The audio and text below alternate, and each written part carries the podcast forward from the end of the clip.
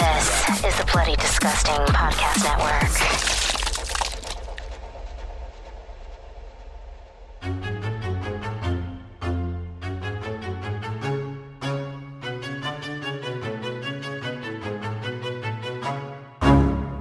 We're gonna carry on and plan the sequel, because let's face it, baby, these days, you gotta have a sequel. Ah!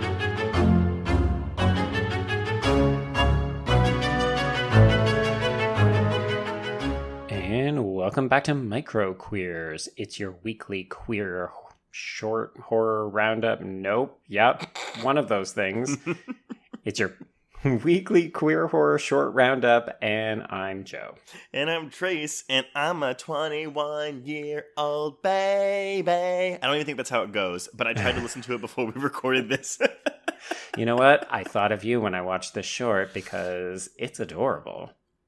Yeah, that's a word for it. Um, you had you had cute. Yes, we're talking. Um, it, it's a queer horror short called Imitations, directed by Milos Mitrovic and Fabian Velasco. I hope I didn't butcher that. Uh, you, yeah, you had cued me not saying oh it's a bizarre thing you were just kind of like enjoy this one that was like kind of one of those like oh it's gonna be weird and um yeah it's it's a weird little movie but i think it is doing really fun critiques of two different things. Yes, yeah, it feels appropriately meta commentary, which is, you know, unofficially one of the reasons why I thought it might be a good match to go with what we're talking about on the main feed. But overall, I just like how quirky and weird this film is. And in case people have not seen Imitations, I'll give you a very brief rundown. Here is the mm. description. Austin Kelsey is the most popular singer in the world. His new hit single, 21 Year Old Baby, has the world in a frenzy as the diaper wearing, baby loving teen pop star rides his wave of success up the music charts. After getting plastic surgery to look more like the famous pop star, an introverted superfan named Arnold decides to go on a night on the town to celebrate his new Austin Kelsey like face. Very quickly, things become strange for Arnold as he notices his plastic surgery has gone awry. Arnold's face slowly begins to fall apart in front of his eyes as he struggles to enjoy his celebratory karaoke night, and his dream imitation becomes a nightmare with consequences that prove to be dire. And the consequences are that his face goes away Which is actually cued in advance because the gentleman who's running the store where he buys the mask actually has a book of just a bunch of blank faces. oh i didn't catch that and we we are to believe that both austin and arnold are gay men right I read them that way. I mean, Austin Kelsey. So the the short actually opens with a fake music video for this single, and I won't lie. You hit it on the nail, I think, which is that it's trying to do two things. I would argue it's actually doing both of those things very well. One of them is this satire of just the absolute ridiculousness of which we kind of fall for pop fads. And I say that as somebody who really likes pop music, but like this is a very critical deconstruction where you're like, oh, yes, you're saying that people would fall over themselves in love with this terrible pop music.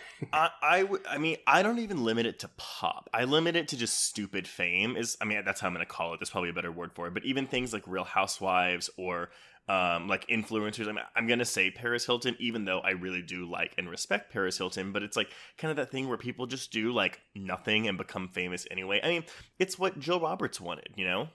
Exactly. Yeah, it doesn't mean that these people are terrible or vacuous. It means that they've been able to capitalize and brand themselves in a certain way. I would actually argue society is more to blame. Like, if we don't like these things, then we should stop rewarding it by purchasing things or watching it. So it's, I, I find it a little bit dispiriting when people say, "Oh, well, I just think people who watch things like The Real Housewives," or "I think Paris Hilton is stupid and I wanted to see her die in House of Wax." Mhm. And I say to these people, "Well, you're also that person who lined up for the ticket because it was sold to you that way. Like you're basically feeding the frenzy." But that's also, I mean, it's the same kind of thing with like clickbait, you know, where someone's like, Oh, oh, my god, this article is so stupid, and they share the article. And I say that as someone Yeah. who has done that Done very that. thing, Of course. but it's also inviting people to click it, which thereby, like, says, "Oh, cool, let's keep doing things like this because it will get clicks and thus make us money." Yes. The other critique that I'm getting from this though is one on fandom in general, Mhm. and I don't know if you went this way, but maybe just because I viewed uh, Arnold as a gay man, I actually viewed it more as a specific critique of gay or queer fandom too. Oh, interesting. Okay, elaborate on that for me. Well, just because. So, okay, and I am. This is gonna sound like a generalization, so I may come across like an asshole saying this, and if I do, I really apologize. But I'll let you know. Yeah, we, we really do like fandoms suck. I mean, uh, there, there was a lot of Blanket statement: fandom suck. there's a lot of good to come out of fandoms. I think there's a lot of community to be built out of that, but it's also easy or for or almost all the time for like a section or an entire fandom to become very toxic. I mean, look at the fucking Star Wars fandom, you Star know. Wars and RuPaul's Drag Race, baby. Well, and that's kind of where I was going. I was kind of going towards RuPaul's Drag Race and this whole like Jeffrey Bowyer, Bowyer Chapman like getting uh bullied off of Twitter. Ooh, Um, yeah. and but okay this is gonna this is my generalization though. So i think as queer people we are very you know we a lot of us grow up kind of on the outs you know? We we, we feel kind of socially ostracized we feel kind of lonely. If you didn't grow up feeling that way that's great but i think that the way a lot of us cope with that loneliness and that feeling of ostraciz- ostracization is to latch on to media be it movies tv books whatever and therefore you make fandoms now of course with something like rupaul's drag race you have really intense fandoms and it's almost like there's so much of a personal connection to the things that you latched onto that it, I feel like it gives people like it makes people feel like they have the right to be mean or Mm. bullying in return. Now Yeah. that isn't the route that Arnold takes, but his route is kind of one of those pathetic, sad, like oh I need to be that person to to where it's Yeah. borderline stalkery. And Mhm. the reason I said I might come across like an asshole is I don't want to say that, oh, this is what all queer fandoms are like. But I feel like, you know, when you see something like that drag race with Chapman and the bullying, it's like, that's kind of what I associate with queer fandoms a lot, where it's just like, they're really mean and Yeah. rude and kind of pathetic. Yeah, it's not surprising to me that, you know, the gays have latched on to things like Heathers and Mean Girls and Jawbreaker. And I Mhm. do wonder if it's sometimes because we become the bullies when we. s it, it's almost like, you know, when people embark on their coming out process. You know how we've talked in the past about how some people go through that stage where they're just loud and proud and they wear their Yeah. sexuality almost like a, a visual accessory to tell people, like, don't talk to me, I'm a fag. Yeah. And you're like, cool, you do you. I think sometimes that also transitions into like it's not anti-authoritative and it's not, you know, anti-mainstream, but it's definitely that embracing of, well, you can't fucking tell me what to do, and then we kind of become mean girls at times, right? Yes. And I. Uh. It. You're welcome. Look at you go. no, no, because because th- this really like taps into something. And I don't say this a lot because again, like we, we also have a fan base that of people that I I mean I'm not trying to like toot our own horn here, but we have people that do look up to us and respect us. But we've also encountered people who are fans of us that I'll say are toxic to put it mildly. Wait, do we have our own Arnolds? Oh my god, is someone walking around with my face on their face? Definitely not, but like that's why this short kind of like struck a chord with me. I mean, granted, it is critiquing both the fans and the subjects of their fandom. hmm very well, I might add. Uh, I, I actually wish it had gone on a little bit longer, or that Yeah. the final reveal had been a bit. I wanted it to be almost meaner in a way, if that makes sense. Like I wanted it to really go for it if it was gonna be this critical. Yes, I do think that the, at the end of the day, that the, the, Arnold's lack of a face is saying that he has no identity because his identity is solely his fandom, Yes. um, which is cool. I was kind of hoping it would go the gory route and be like, oh, he like literally has this like you know bloody covered like face and he i was kind of thinking that he was gonna rip off austin kelsey's face at the end and put it on his own Right. Yeah. I do wonder as you know, we've talked in the past about the the limited budgets that accompany some shorts and I wonder if that was just a consideration where they would have taken it further but maybe they just didn't have the funds or the time or whatever because I do think that a lot in this short it has a very polished feel. The mm-hmm. editing, the music cues are all really on point. Like they're very striking. These are clearly guys who know exactly what they're doing and what they were trying to accomplish. And I think they're really hitting that. But I do agree with you that I I wanted it to take it that extra step, like particularly when the body horror starts to come in, when the nosebleeds Yeah. come in.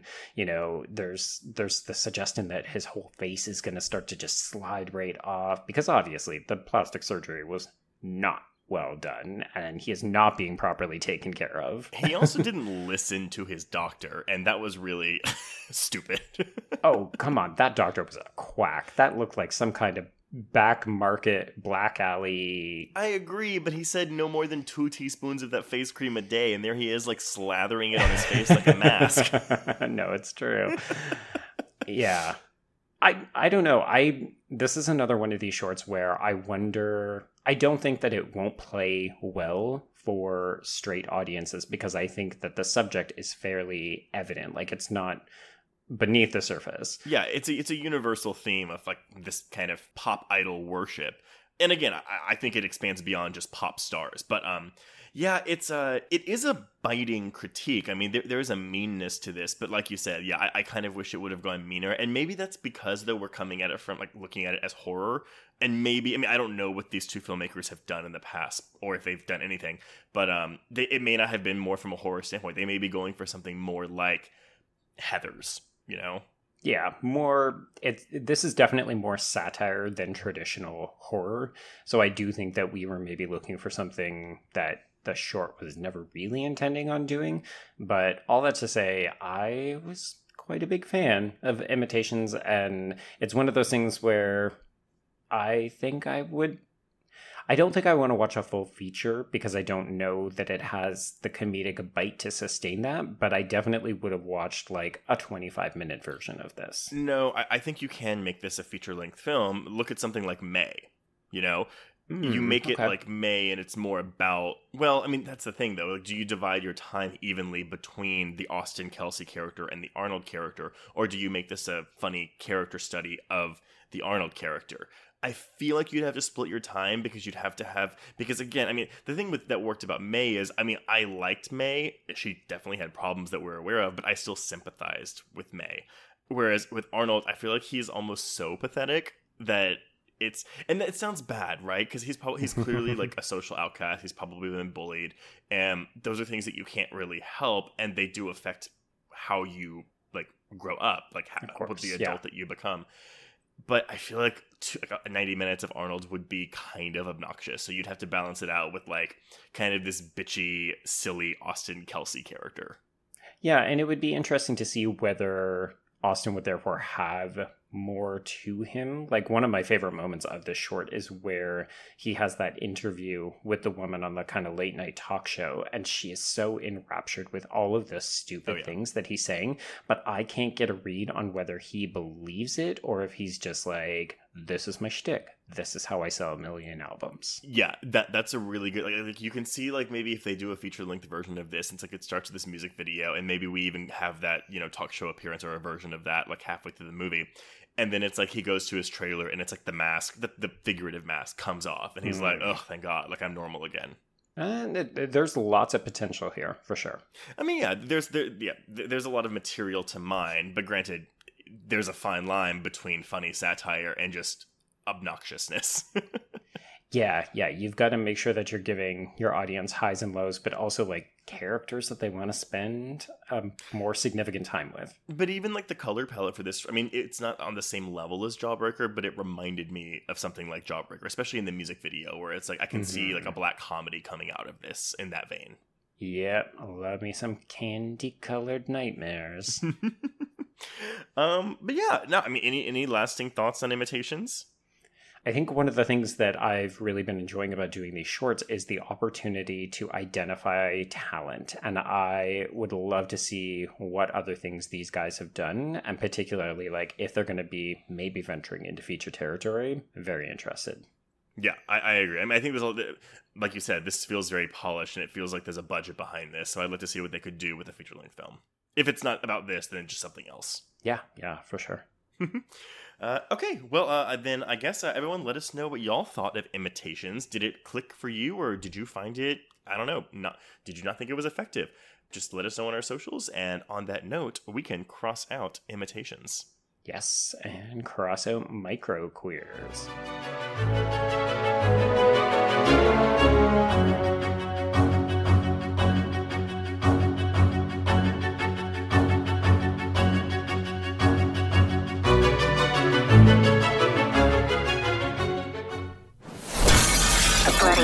Podcast Network. Home of creepy, disturbing, and terrifying creepy pastas. SCP archives. Weekly full cast storytelling. The Horror Queers. Genre commentary from an LGBTQ perspective. And the Boo Crew. Horror-centric interviews. Listen free wherever you stream audio and at bloodydisgusting.com slash podcasts.